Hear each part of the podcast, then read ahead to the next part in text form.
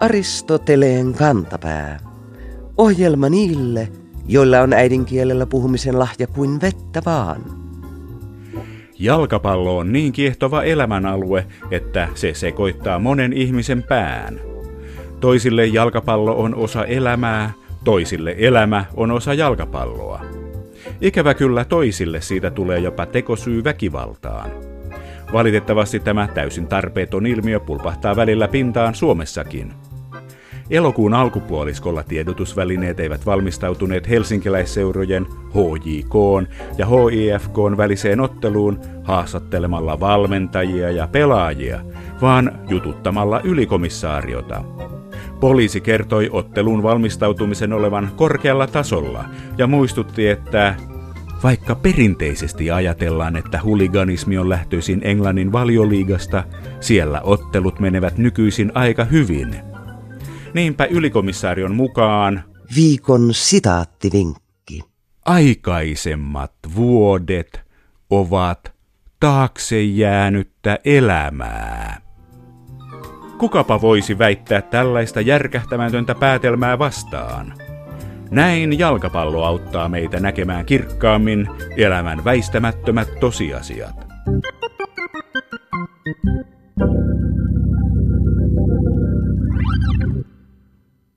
Heinäkuussa vuonna 1982 Yhdysvaltain presidentti Ronald Reagan antoi ilmoituksen numero 4954, jonka mukaan elokuun 14. päivä julistettiin Yhdysvalloissa erityiseksi juhlapäiväksi nimeltään Navajo Code Talker Day, Navajo-koodin puhujien päivä. Perusteluissa Reagan mainitsi Navajo-koodin roolin USAn sotaponnistusten edistämisessä toisen maailmansodan aikana. Tuolloin Tyynemeren rintamalla Yhdysvaltain sotatoimia häiritsi salakirjoitusjärjestelmä Sigaban hitaus. Simon Singh kertoo mainiossa koodikirjassaan, miten Los Angeleslainen insinööri Philip Johnston alkoi miettiä parannusta ongelmaan. Johnston oli lähetyssaarnaajan poikana kasvanut Navajo-reservaatissa Arizonassa – hän mietti, että Navajo, kuten muutkin intiaanikielet, oli ulkopuoliselle täydellisen käsittämätöntä. Jos jokaiseen pataljoonaan saataisiin radistiksi muutama Navajo, turvallinen viestintä olisi taattu. Johnston vakuutti armeijan viskaalit idean hyvyydestä puhumalla muutaman lauseen Navajoa. Hanke käynnistettiin. Ensin piti kuitenkin tutkia, oliko Navajo paras intianikielistä tarkoitukseen. Lopulta muut ehdolla olleet kielet hylättiin, koska navajot olivat ainoa kansa, joiden luona saksalaiset opiskelijat ja tutkijat eivät olleet edellisen 20 vuoden aikana vierailleet tutkimassa intiaanien elämää ja kieltä. Vielä piti ratkaista navajokielestä puuttuvien sotakoneita merkitsevien sanojen ongelma. Niitä korvaamaan sovittiin uusia sanoja. Hävittäjä oli kolibri, maihinnousualus oli sammakko ja sukellusvene rautakala. Lopulta lähes 500 navajoa lähti sotatoimiin koodiradisteiksi. Operaatio oli menestys, japanilaisilla ei ollut aavistustakaan tämän uuden koodin avaimesta. Sodan jälkeen asia salattiin, kunnes 1980-luvulla nämä koodin taitajat nostettiin virallisesti sotasankareiksi. Viime vuodenvaihteessa vihdoin uutisoitiin, miten viimeinenkin Navajokoodin taitaja kuoli ja haudattiin. Millaisia nämä koodikieleksikin kelpaavat Pohjois-Amerikan intianikielet ovat? Kuka teki ensimmäisen intianikielten sanaluettelon? Mitä eroa on tiipiillä ja wigwamilla? Intianien tutkija dosentti Riku Hämäläinen kertoo.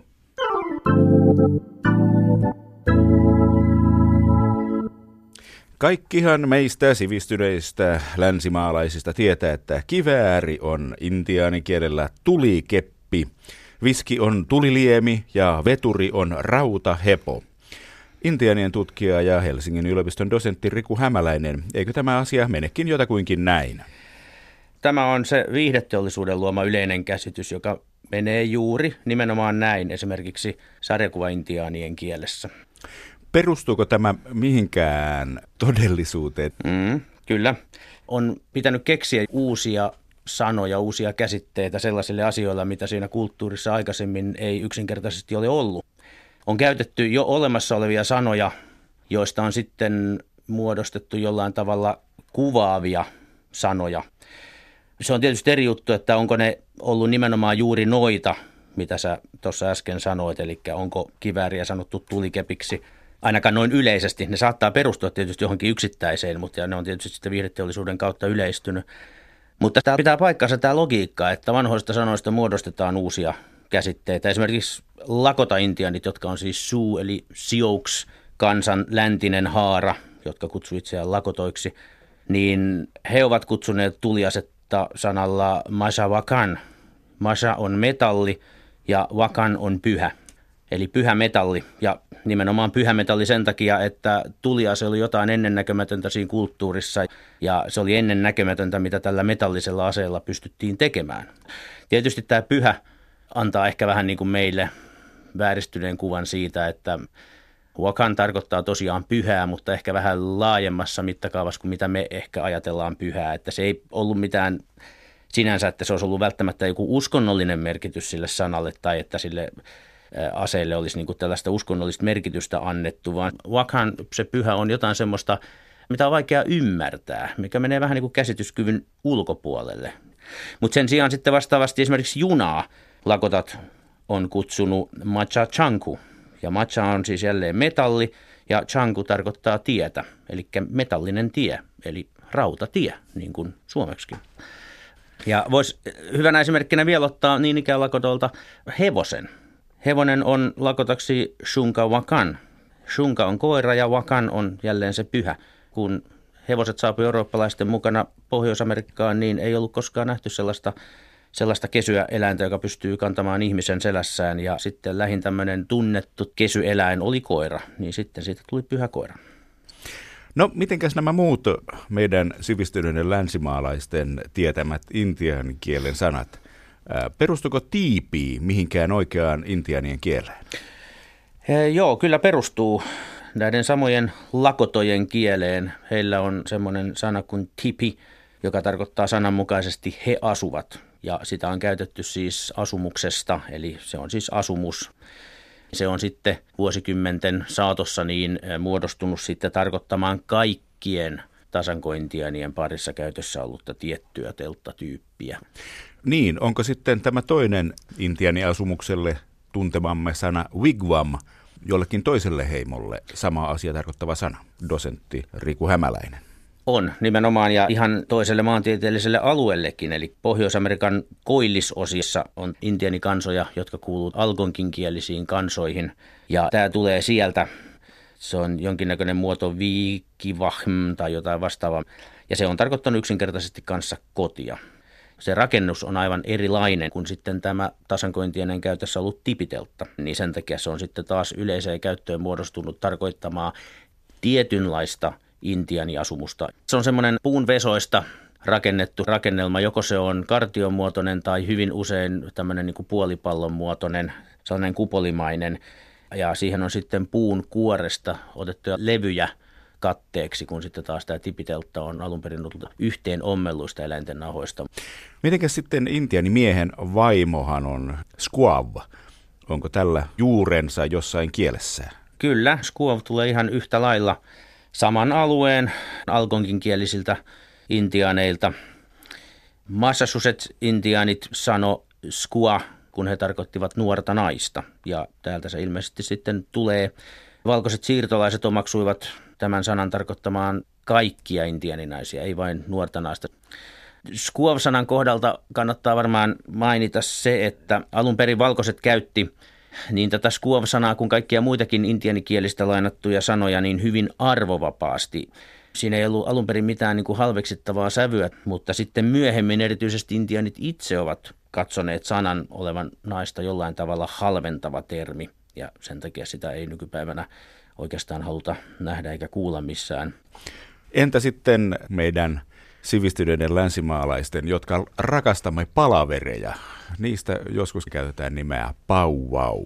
Onko tämä legendaa vai totuuteen perustuvaa sanalainaa? Kyllä tämä on ihan yhtä lailla samanlainen sanalaina. Käsittääkseni se on tarkoittanut alun perin nimenomaan jonkinnäköistä tämmöistä palaveria, kokoontumista, neuvonpitoa. Senhän merkitys on nyt muuttunut nykypäivänä aivan täysin. Powwowillathan tarkoitetaan tämmöistä suurta sosiaalista tapahtumaa, jossa on tanssia ja musiikkia. Kuulostaa siltä, että aika paljon on algonkin kielestä tullut muun maailman käyttöön näitä intiaanien käyttämiä sanoja. Johtuiko se siitä, että ne olivat siinä itärannikolla ensimmäisiä, joiden kanssa länsimaalaiset loivat kontakteja? Nimenomaan. Tämä on aika iso kieliperhe, tämä alkonkinkieliset intianikansat, ja nimenomaan heidän asuinalueensa olivat perinteisesti juuri siellä, mihin ensimmäiset eurooppalaiset siirtokunnat perustettiin sinne itärannikolle. Ja, ja näiden ensimmäisten kontaktien kautta näitä sanoja on tullut sitten yleisempään käyttöön. Miten monta kieltä niin sanotusti tuolla villissä lännessä, eli Pohjois-Amerikassa, intiaaneilla ennen vanhaan oli, dosentti Riku Hämäläinen? No periaatteessa jokaisella kansalla on ollut oma kieli ja usein näissä kielissä on ollut sitten myös eri murteita. Pohjois-Amerikassa on ollut satoja eri intianikansoja, joten kieliäkin on ollut useita satoja. Joidenkin arvioiden mukaan eri intianikieli olisi ollut parisen tuhatta. Nykyisin katsotaan, että intianikieli on noin kolmisen sataa Pohjois-Amerikassa. Ne olivat tavallaan eri kieliä, joissa oli eri murteita. Olivatko ne mitään sukua toisilleen? Kyllähän tietyt intianikielet on ollut ja on edelleenkin sukua toisilleen, mutta kaikki intianikielet eivät missään tapauksessa ole sukua keskenään. Montako kieliperhettä sitten Pohjois-Amerikassa on ollut? No se on myös vaihdellut tutkijoiden mukaan ja eri aikakausina, että ihan tämmöisiä ensimmäisiä luokitteluja ja tutkimuksia on tehty jo hyvin varhaisessa vaiheessa. John Wesley Powell luokitteli 1800-luvun lopussa intianikieliä ja hän sai 56 kieliperhettä. Nykyään kielitieteilijät on sitten luokitellut niitä vähän eri tavalla ja näitä kieliperheitä on myös vähemmän nykykäsityksen mukaan. Yhden luokittelun mukaan on kahdeksan suurta ryhmää, toisen luokittelun mukaan on viisi kieliperhettä ja niissä on sitten lähes 30 suurkieltä, jotka taas vastaavasti jakautuu pienempiin ryhmiin. Eli tämä on ilmeisesti kielitieteilijöidenkin keskuudessa vielä sellainen asia, mistä ei ole ihan konsensusta saatu. Meneekö se sillä lailla, että tasankointiaanit lähellä toisiaan asuvat ovat samaa perhettä ja Kalliovuorten länsipuolella olevat ovat omaa kieliperhettään? No itse asiassa ei mene. Et sehän tässä mielenkiintoista onkin, että esimerkiksi vaikka tasankointianien parissa, joihin lasketaan noin 30 eri kansaa, niin siellä on myös useista eri kieliperheistä olevia heimoja, koska heidän alkuperänsä, miten he ovat tälle tietylle alueelle tulleet, niin on ollut erilainen. He ovat tulleet vähän eri suunnista ja erilaisista lähtökohdista, vaikka he sitten myöhemmin ovat muodostaneet tämmöisen kulttuurisesti yhtenäisen kulttuurialueen, niin kielellisesti he kuitenkin ovat varsin heterogeeninen ryhmä.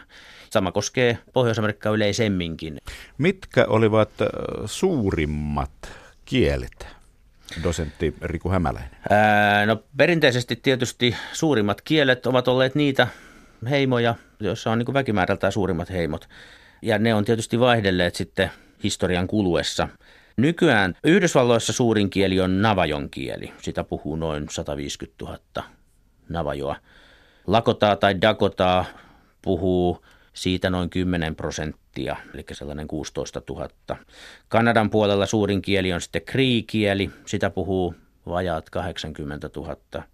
Ja toiseksi suurin on Ojibwa, sitä puhuu noin 30 000. Näillä isoilla kielillä niin tilanne on suhteellisen hyvä tänä päivänä, mutta täytyy tietysti ottaa huomioon, että nämä luvut eivät välttämättä tarkoita sitä, että kaikki nämä puhuvat sitä äidinkielenään.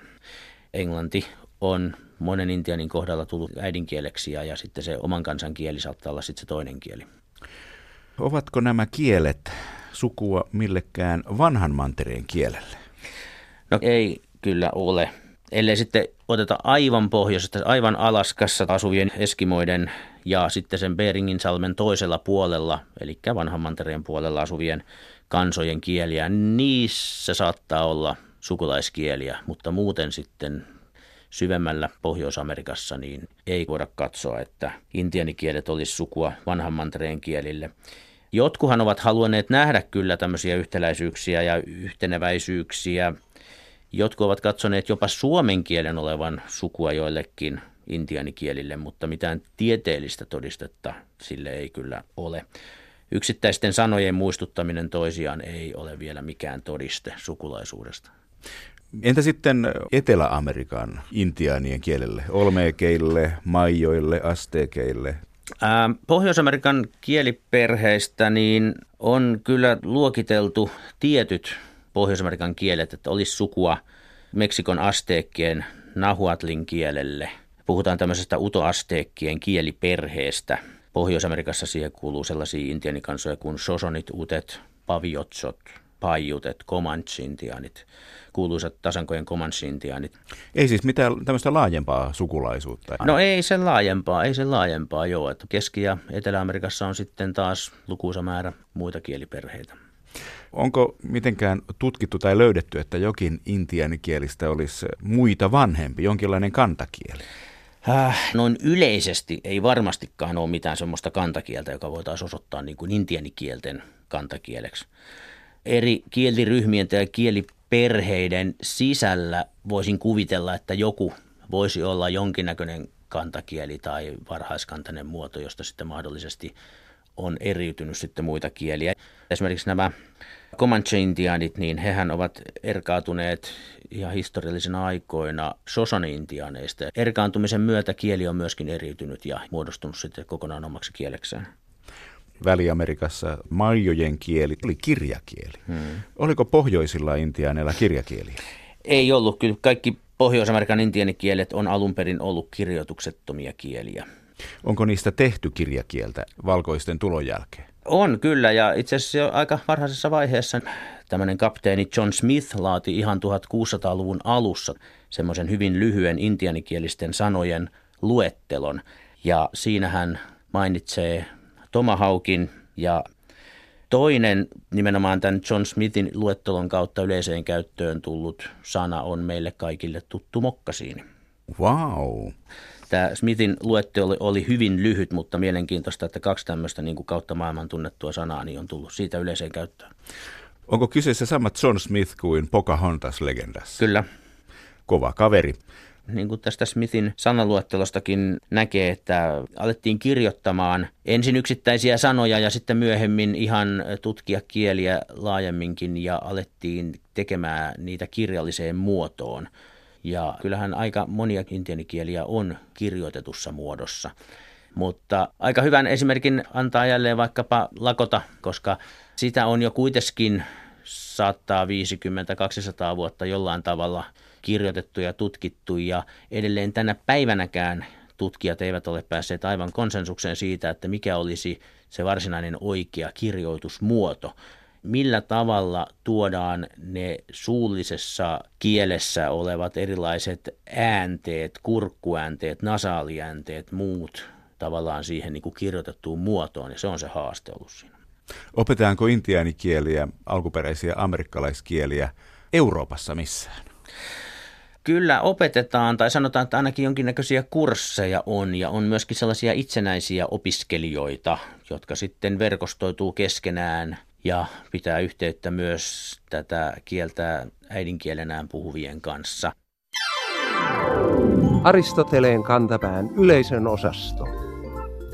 Laulun tekijä ja laulaja Kasmir on ollut tunnettu muhkeasta parrastaan. Jokin aika sitten Kasmir ajoi partansa ja sosiaalisessa mediassa ja muussakin mediassa on ihmetelty Kasmirin uudenlaista siloposkisuutta. Syy paranajoon on selvitetty ja Paranajon syistä raportoi muun muassa Iltalehti. Facebook-käyttäjämme Mikko ihmettelee kuitenkin Iltalehden otsikon esittämää syy-seuraussuhdetta. Fum.fi. Kasmir paljasti erikoisen syyn partansa pois ajamiseen. Seuraavana aamuna oli tosi urpo olo. Ajoiko Kasmir partansa pois siksi, että hänellä oli urpo olo? Vai tuliko Kasmirille urpo-olo sen jälkeen, kun hän oli paljastanut syyn partansa ajamiseen? Mistä oikein on kyse?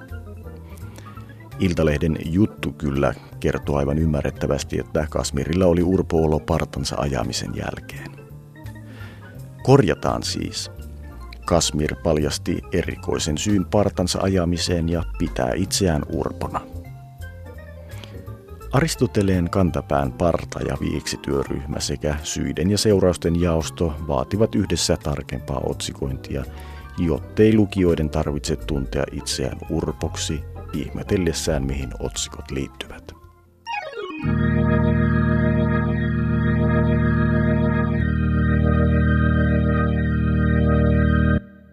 Kuten Juhani Peltonen Elmo-urheilijakirjassaan aikoinaan osuvasti kirjoitti, Urheilu on taistelunomaisten, joko ikivanhan alkuperänsä tai suoritukseen kuuluvan vauhdin nojalla vaistoihimme vetoavien tehtävien enemmän tai vähemmän järjestelmällistä harjoittamista äärimmäisen suorituskyvyn saavuttamiseksi. Ikävä kyllä määritelmän sana taistelunomaisuus painottuu joskus liikaakin. Esimerkiksi jääkiekossa – Etenkin kotoisessa SM-liigassa otteet ovat viime vuosina olleet pahimmillaan arvelluttavia. Ei siis ihme, että jopa urheilun erikoislehti Iltasanomat kirjoitti keväällä lahtelaisjoukkue Pelikansin pelityylistä vakavasti. Kuulijamme Jyllin meille lähettämässä otteessa mainittiin, että Pelikans on ollut kaukalossa enemmänkin rikollisjengi kuin jääkiekkojoukkue. Kolumnistin mukaan joukkue onkin pelannut Viikon fraasirikos. sääntöjä kaihtamatta. Aristoteleen kantapään kaukalojournalismin päätuomari jyrähtää kirjoittajan syylliseksi yhteen pahimpaan kirjoittajan rikoksista, kirjoittamiseen ilman ajattelemista. Idiomi keinoja kaihtamatta on imennyt mukaansa sanan säännöt, ja ilmaus on kääntynyt jutun perusidean vastaiseksi. Rangaistukseksi komennamme kolumnojan heti paikalla lähimmän jäähallin suihkuun ja määräämme hänelle 20 minuutin kirjoituskiellon, jotta muistaa seuraavalla kerralla ajatella sanoja valitessaan. Viikon sitaattivinkki. Loppukesällä 524 vuotta sitten Christopher Columbus korjasi laivojaan Kanarian saarilla ensimmäisellä matkallaan kohti Amerikkaa. Tai siis hän lähti kohti Intiaa, mutta löysikin Amerikan. Ja koska hän luuli löytäneensä Intian, hän nimitti Amerikan alkuperäisasukkaita intiaaneiksi, Los Indios – jos tämä kuulostaa yksinkertaiselta, kannattaa lukea Rani Henrik Anderssonin, Riku Hämäläisen ja Saara Kekin kolme vuotta sitten julkaisema intiaanikulttuurien käsikirja. Siellä, hakusanassa intiaani, kerrotaan, että sana ei yleistynytkään laajempaan käyttöön ennen kuin 300 vuotta myöhemmin. 1700-luvulla brittisiirtolaiset alkoivat nimittäin kutsua itseään amerikkalaisiksi. Siihen mennessä intiaaneja oli kutsuttu amerikkalaisiksi tai alkuperäisasukkaiksi.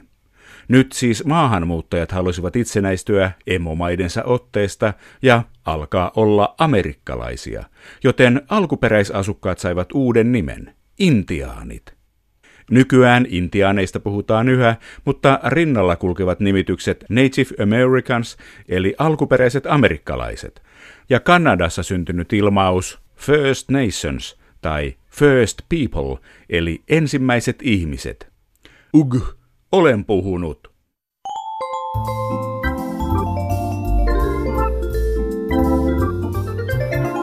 Kerro Aristoteleen kantapäälle, mikä särähtää kielikorvassasi. Tee se internetissä osoitteessa www.yleradio1.fi kautta Aristoteles tai lähetä postikortti PL 58 00024 Yle. Aristoteleen kantapää selvittää, mistä kenkä puristaa.